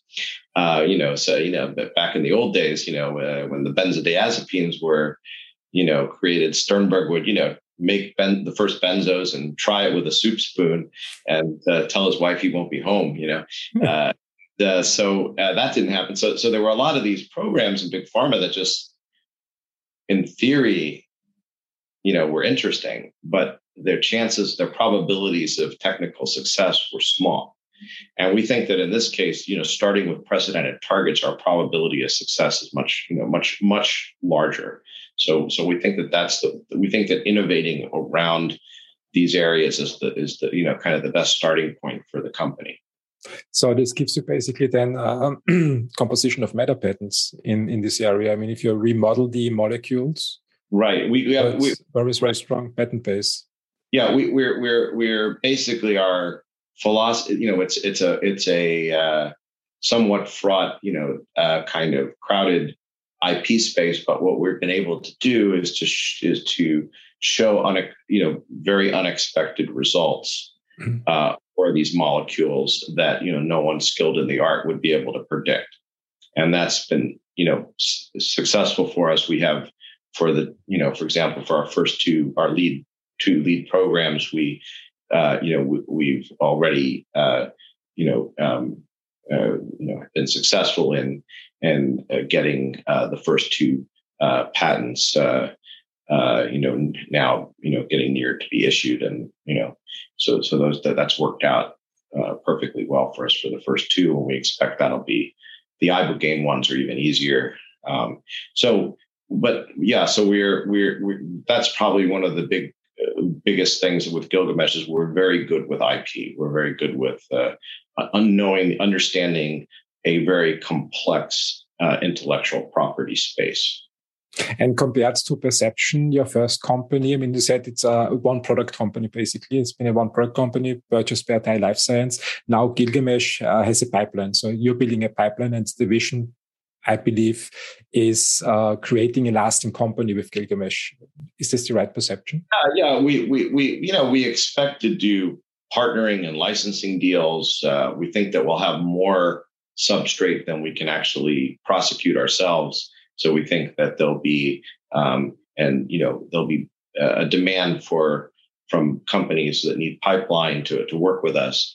But yes, we want to build not only this machine to the future of the space vis-a-vis uh, chemistry, uh, which we're I think we're doing a tremendously good job of. But but also then we're we're we're we're putting a small amount of our effort into a uh, platform that is uh, essentially saying like, well, you know, the big the elephant in the room with psychiatry is that you're developing drugs, and however good your drugs are, the disorders are not um, carved at, at, the, at biological joints. They're sort of, you know, sort of, you know, you you you you can meet the definition of depression, you know, umpteen ways, uh, and you know, and and so you're it's depression, but you, you may have very few symptoms in common with somebody else that has the same uh, uh, disorder uh, uh, uh, syndrome. So that that that that really creates a lot of challenges uh, for drug development. If you know you, you you're trying to make chemicals to target a target, but the disorder is not you know connected necessarily to that particular any particular biology, but as a description. So so that that that that's been one of the big big challenges in psychiatry. And so what we're trying to do at Gilgamesh is to create a platform that will begin to allow us to have um, biomarkers vis-a-vis, for example. Um, electrophysiology. So we do a lot with EEG uh, signals, um, mm-hmm. and we have in-house uh, uh, capabilities in that regard. Um, and uh, we do that in people and we do that in rodents and we use neuropixels in rodents so we can, you know, uh, interrogate the electrophysiology of individual neurons across the neural axis. And so we're, we're, um, we're, we're trying to create a, a better scientific capability to do all of this stuff um, than head twitches and rodents, which has you know been around for you know or throwing throwing them in a tank of water to see how long they swim. You know, it sounds very almost medieval. Uh, so we we think that that, that that's sort of the will also be, I think, if we're successful, be part of the special sauce of the company in the future, as it has this sort of ability to do. You know, we we do a lot of machine learning of rodent behavior and a lot of machine learning and, and electrophysiology work. Um, you know, we'll start to you know look at uh, natural voice recordings and such in humans, most likely in the near future in, in patients. Uh, so there'll be a, uh, you know, that'll also be machine learned. So we'll, we'll, we'll, we'll start to create a way to, in, you know, as a goal to be able to predict what drug a, a particular individual should get based on their history, their biology, um, and, uh, and such and their you know their their um, and their behavior. Um, so let's stay a little bit with the machine learning. Um, do you have an in-house department, or uh, uh, do you partner yeah. up with? Yeah, it's it's we're doing both. We have in we have an in-house uh, uh, data science that that uh, uh, has a lot of expertise, and we we and we then we partner. we have we have embedded it at, at Harvard at Bob Datta's lab. Um, folks uh, uh, helping us with um, running experiments as we speak um, uh, with machine learning and rodent behavior. And uh, uh, Bob's one of the world experts in this. And then at, at NYU, um, at Andre Fenton's lab at NYU, we also have our own like small lab, uh, kind of in, inside his lab, that's doing a lot of the electrophysiology work. And we have some another lab in England that's our the sister lab the electrophysiology. So, so we have a, a few sort of boutique. Uh, you know, most of what we do at this point is, you know, working with CROs around the world, you know, for efficiency. But we have a few sort of boutique uh, operations that are, um, you know, ex- exploring this, uh, you know, kind of this, this, uh, uh, you know, trying to create this sort of uh, platform capability you put an amazing experience to expertise together with your team. I mean, you have uh, chemistry, you have the early stage drug discovery, drug development expertise, you have the clinical development expertise, uh, the biology, uh, an understanding of uh, psychology, psychiatry from the practical point of view, so from the patient point of view. And then now you start integrating also machine learning, artificial intelligence, and you really create a nice engine. Sounds to me like that. Yeah, no, I, I look, I, I think there's been a lot, there's been a lot of people. I mean, I think what I'm particularly good at is just identifying the people and trends to put together that will make things happen. So, for example, on the machine learning and side and electrophysiology side, my my friend and colleague Amit Etkin, uh, you know, started a company um, uh, Alto out in, uh, from, and he's a professor at uh, at Stanford, and and he created this company uh, that's all built around uh, bio- electrophysiology and other biomarkers uh, for prediction. So I was very influenced by him, and he went off and did his own thing and consults a little bit to us. But but I, but it was like, you know, that's where I want to go, and that's that's also where companies, you know, other companies in the space in, in the psychedelic space really have limited capabilities that they they may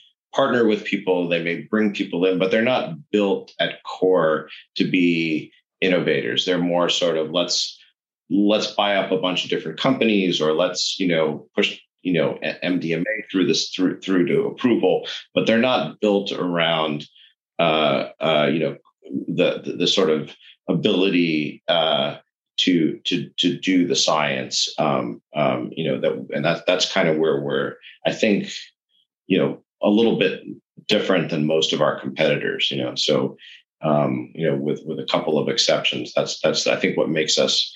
Uh, you know, a, a, different kind of company uh, is that we're sort of, you know, we're we're we're focused on moving things fast in the clinic, but we're not. That's not the only the only thing we're we're doing, and it's it's it's and it's all pretty much you know under one roof. Innovation is challenging. I completely agree to that. Um, let me ask you one question. When I look at the the article uh, which is titled with the Harvard scientists acting as Atai's treasure trove, launches a new psychedelics firm focused on drug analogs. Um, analogs. Um, I did work. I worked in antibiotics. Uh, it's about 15, 16 years ago, and back in 2006, uh, the market, the investment market, was good for antibiotics. But then it really went southwards and went down. Vaccine was the next space I was uh, I did work with, um, and uh, I was raising funds for companies in 2013, 14, and 15, which was basically next to impossible. Nobody was interested in uh, putting anything on the market against viral diseases, and uh, this changed with the pandemic, obviously, and uh, it became a lot easier. Uh, I never worked with um, companies in your field. So I'm really curious. I read in the article that Gilgamesh Pharmaceutical completed at 27 million Series A. It was the article that's uh, May 6, 2021. Um, how is the investment space? How are invest are investors aware of this great opportunity, or uh, is it still early so that there is uh, some work that needs to be done on the investment side? Stay with us. We'll be right back. Moving is right up there with death and divorce in the stress Olympics. But fear not. Turn that box of woes into a crate of woes with moving tips in the Life Beyond Boxes podcast with Premium Q Moving. Dive into the world of hassle free moves, learn tips and tricks to save on cash and your sanity. Say goodbye to those moving meltdowns and hello to the smooth sailings, or should we say smooth movings? Tune into Life Beyond Boxes with Premium Q Moving on lifebeyondboxes.com or find us on your favorite podcast platform. And with us, unpack the secrets to a stress free move. Well, there's definitely work to be done. I mean, this was a very super hot space. Um, uh, you know, sort of psychedelics, longevity things. You know, there were all these sort of hot, you know, areas that you know the Christian Angermayer was in every one of, uh, and uh, and Bitcoin and Bitcoin. So. Bitcoin. yeah, and they often together. The same people are interested in all, all, all those three things. You know, and um, so uh, it, it's been it was very hot. And then, of course, you know the uh, as you you know know better than me, the whole you know biotech sector has been you know pretty much slammed uh, uh, uh in, in, in recent times, and um, and I think uh, that that's now had a some somewhat chilling effect on I think the whole space. And I think, you know, we're sort of in a little bit of a lucky position, um, you know, because we think that, you know, we've, we, we raised, you know, our series A, um, we're, we're, um, we're now, uh, you know, uh, you know, we're, we're now sort of doing pretty well, uh, you know, even beyond that. So we, we're, we're right now very well funded, you know, to sort of, uh, weather the, you know, the sort of, uh, uh, you know, winter uh, uh, in space. So uh, we think that right now, you know, we have, we you know, we're we we we're it's pretty clear we'll have enough money to run multiple programs into into human data uh, and, uh, and, and you know and build out what we need to build out and so you know um, and then data will rule you know so I think if the data looks good um, then uh, you know and hopefully in a, a year or two uh, you know, it's it's all you know, kind of somewhat uh, trends. Uh, you know, the biotech space will all sort of recover somewhat from you know some an extreme.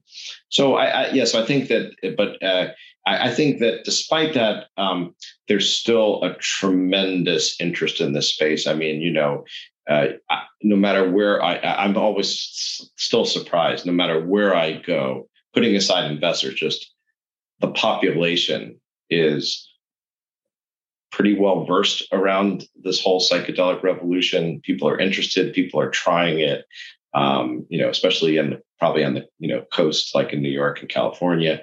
Um, so um, so I think that that that will continue and build. Uh, you know, the press has been you know uh, you know back in the in the in the old days, the press was you know you know drugs will kill you every you know uh, any uh, uh, you know psychedelics are terrible and now you know they they can't write enough excite articles about how exciting the space is so i think that's helping i think what's you know limited still is you know the you know big pharma um, some of the you know the the the, the, the you know larger institutional uh, you know venture capital kinds of folks are still sort of watching this carefully.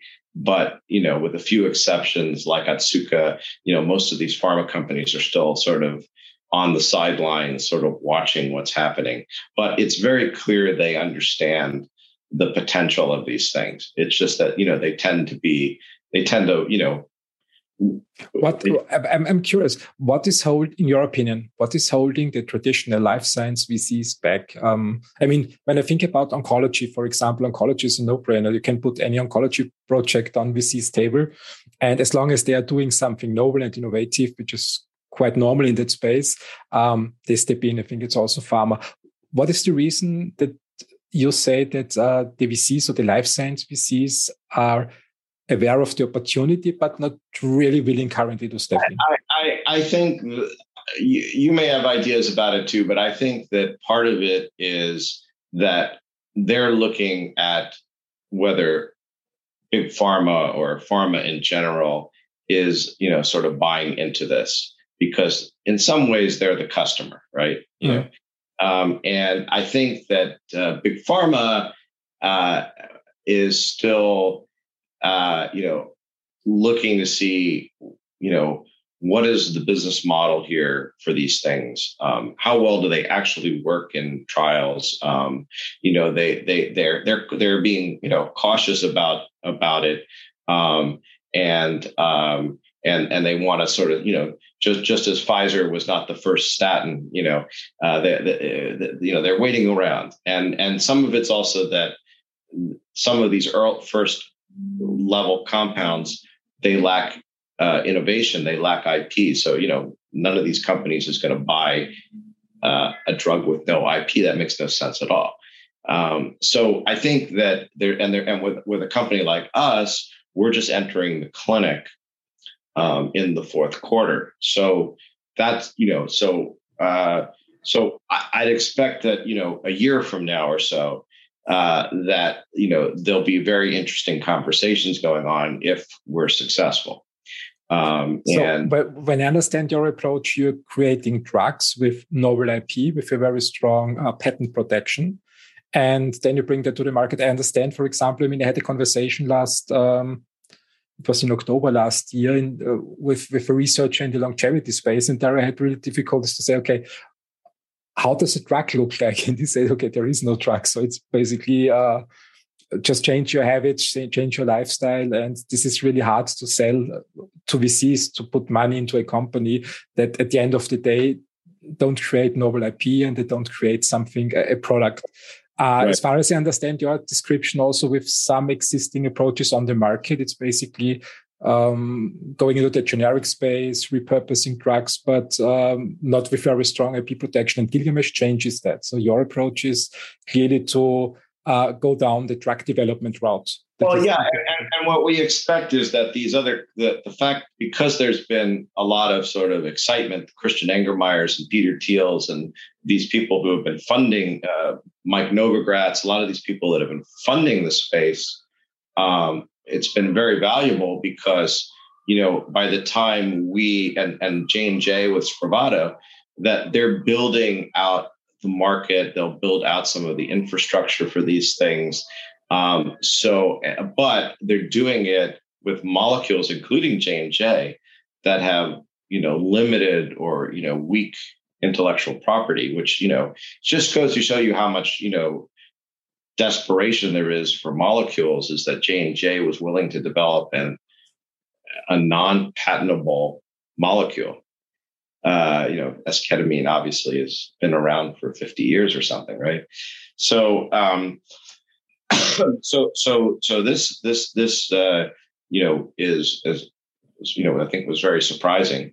Uh, but it it speaks to you know the, the level of demand. But yeah, I think that that's what that's what's going to happen is that is that as these things are shown to be effective and um, and uh, you know the compasses of the world and Atai and, uh, and maps and uh, whoever else uh, you know puts effort into this space it it it all is you know i think a, a wind at our back. Um, and you know at this point also we're very happy that we're a uh, kind of you know thriving private company um, and right now not you know not having to you know be looking at stock prices this is always a good thing. I think currently the stock market is uh, in unknown territory. I would, uh, would flash it that way. Um, do you see uh, some disruptions in your area? I mean, um, uh, or is it business as usual? Is there any in the United States, in in uh, on the East Coast? Is there nervosity on the market, or is there uh, any fear on the market, in your opinion, when it comes to funding in your area? I, I, I think that funding has dried up. Um, you know, we, we just kind of have been just in time to, you know, kind of make sure we're we're we're pretty well funded. Um, but it, the mar- I think a lot of these markets have dried up to a large degree, um, and um, and so that will be interesting to see what happens because you know when everybody was excited about this stuff to the extent that almost anything could get funded. You have just a lot of, you know, dubious things, uh, people throwing a lot of money at a lot of dubious things. And so I think what we're starting to see is, you know, a lot of those things are, are, you know, will not be able to raise money and will fold. And but some of them are so dubious. There's not much for us to do about it. It's not like, oh, that's a great project. Why don't we buy it? You know, uh, there's not that many things that seem all that valuable. But maybe there'll be one or two. But um, but we think that that's what's going to happen now. So there's going to be a you know considerable consolidation, and you know it'll be Atai and Gilgamesh and uh, uh, and you know maybe one or two other names that all uh, you know, will you know will remain the you know sort of doing the the bulk of the work. No, I think um, you're absolutely right that the market is a little bit in a turnaround situation. What's uh, interesting to me is that uh, when I remember the last two crises, one was in 2000 and the other one in 2008, there was much more fear on the market. What at, at the moment, what I miss is this, this fear moment. So it was amazing the last three to four five years. You were um, you were mentioning some names. I mean, they invested in Bitcoin, they invested in uh, longevity in the psychedelic space, and did a lot of groundbreaking work. And with that came a huge push also on the public market. I just, I just think about um, Cathie Wood, for example, with her investment approach. Then in the tech sector, there was a market correction. Many public companies corrected between 50 to 90%. And this also has ripple effects on the private market. But what I miss still is these are these fear moments so that people are really fearful and uh, pulling money out and uh, also from other sectors. This has not happened yet. What's your opinion on the market development when it comes to investments in the coming one or two years in general, general economy?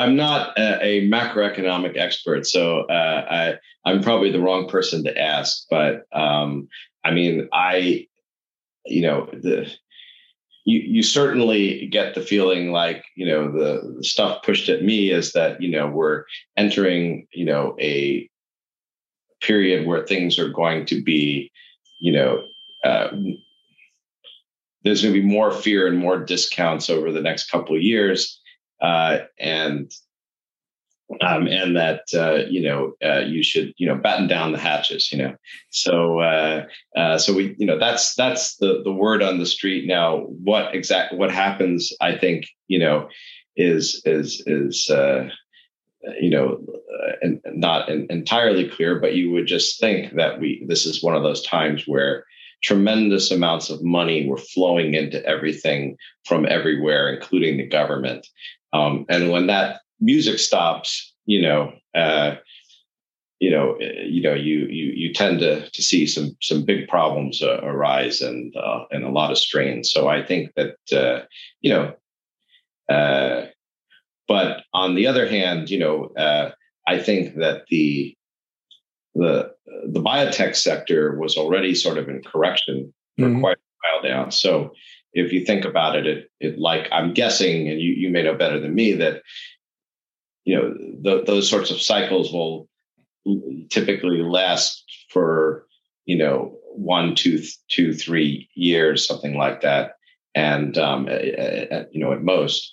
And so, you know, I think we may be, at least for biotech, sort of half halfway or so through that cycle. Um, but it's hard to know. When I look at the challenges in fundraising in 2008, I think the companies that are following your approach, that you create solid IP, that you are innovative, there is always market, uh, there's always capital on the market for such companies. Yeah, that's what we expect. So we're we're trying to take all of the you know doom and gloom uh, you know uh, messages I get with a grain of salt. That you know we if we create some strong products that actually are an answer to some of the mental health problems that exist. Um, and, and and that are really you know differentiated. That we should be able to you know there should be capital uh, that will uh, flow into that uh, almost in any kind of market I mean, when you look at the statistics, there is uh, this term dry powder. There is enough capital in, in VCs, so they were quite successful in fundraising. Um, the difficulties that I see are companies that are not really innovative, but it's in all sectors currently. So that uh, the Me Too products, for example, where, where people just see, okay, uh, 10 companies are doing something novel and I'm the 11th or 12th company. And then the other ones, uh, which is also something that helps failing is when the product development doesn't move forward. So when they are just stuck in the discovery stage or in the preclinical stage and there is no progress in the product pipeline. But I think as long as the company creates IP and uh, holds the team together and moves the lead candidates forward into the clinical development area, I think there is there's no there's not much to worry about.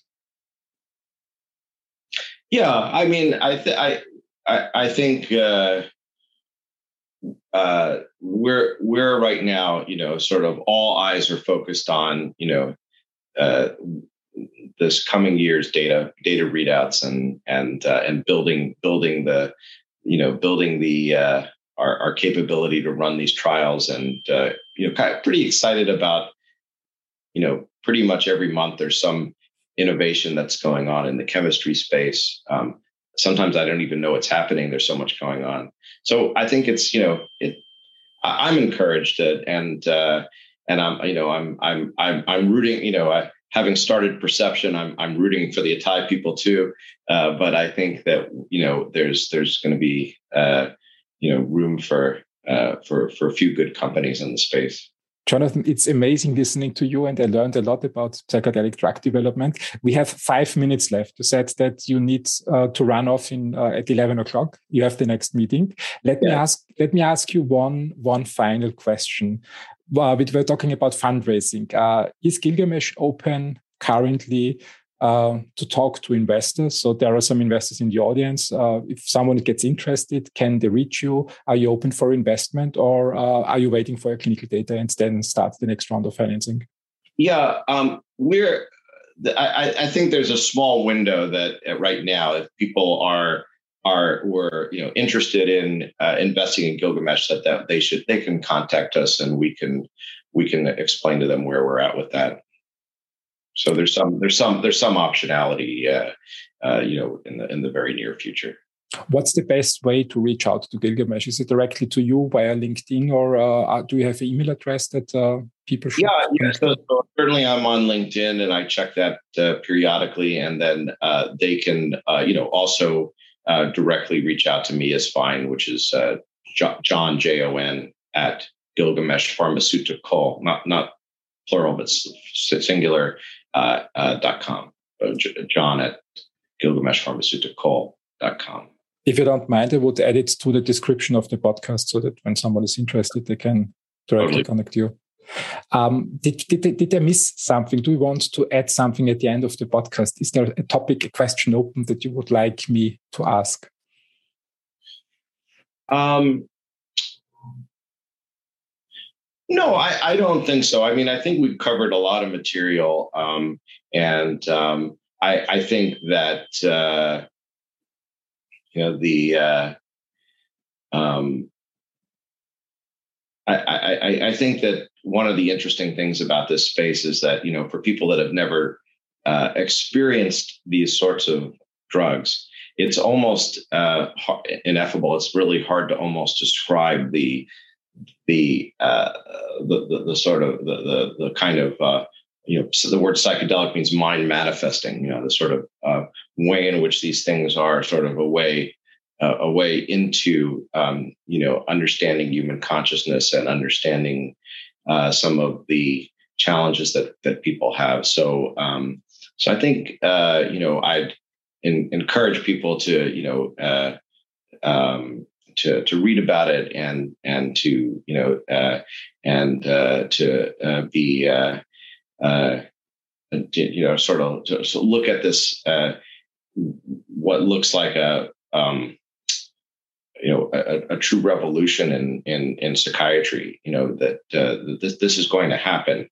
Now and who who ends up winning the, the the race and such is you know anyone's guess at this point, but we think that you know Gilgamesh probably has a good a good shot at uh, at, at, being uh, a major player in this space. And you know when we look back now, you know a few years from now. So no, I, I think there's no particular uh, uh other uh, uh, questions. I think you know we've covered some of the issues around how these drugs have this way of um, of changing uh, the brain of, of causing neuroplasticity and that you know this is it's interesting because it's a very unusual experience uh, uh, for psychiatrists because the drugs are both enhancing people's ability to have insight about themselves and at the same time they're having sort of direct biological effects. So uh, so i think and you know even if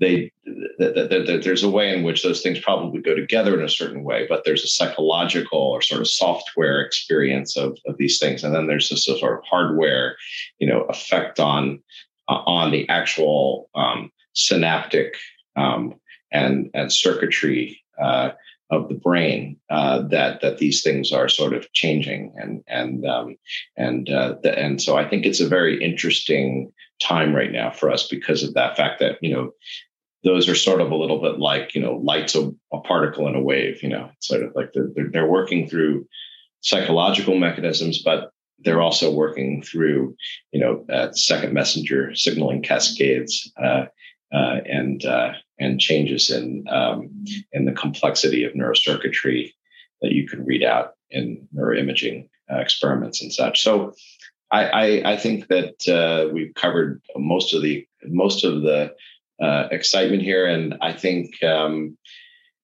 uh, you know I'd be more than happy to to uh, chat with folks who if they're if they're interested in hearing more. And I completely agree to what you say that um, there is a huge need in society for your products and for your developments. And I'm looking forward to hear more from your team and uh, the clinical results then I think next year when they when they are available. And maybe we do another episode when you see how the drug works then in the clinics and uh, what the results are and what the next steps are of the company. Yeah, well, thanks for this. It's been a great uh, pleasure and and, uh, and, and very enjoyable. So I'll I'll, I'll look forward to uh, uh, our, our our next podcast episode. Thank you very much for your time, Jonathan, and all the best and good luck for your team. Have a great day. Thanks a lot. Bye bye. Bye. Did you like the episode? Then please, please, please leave a five star review on Spotify and Apple and make sure that you like, comment, and share the YouTube episode. It helps that the algorithm delivers the episode to people who also benefit from it the same way than you did. Have a great day.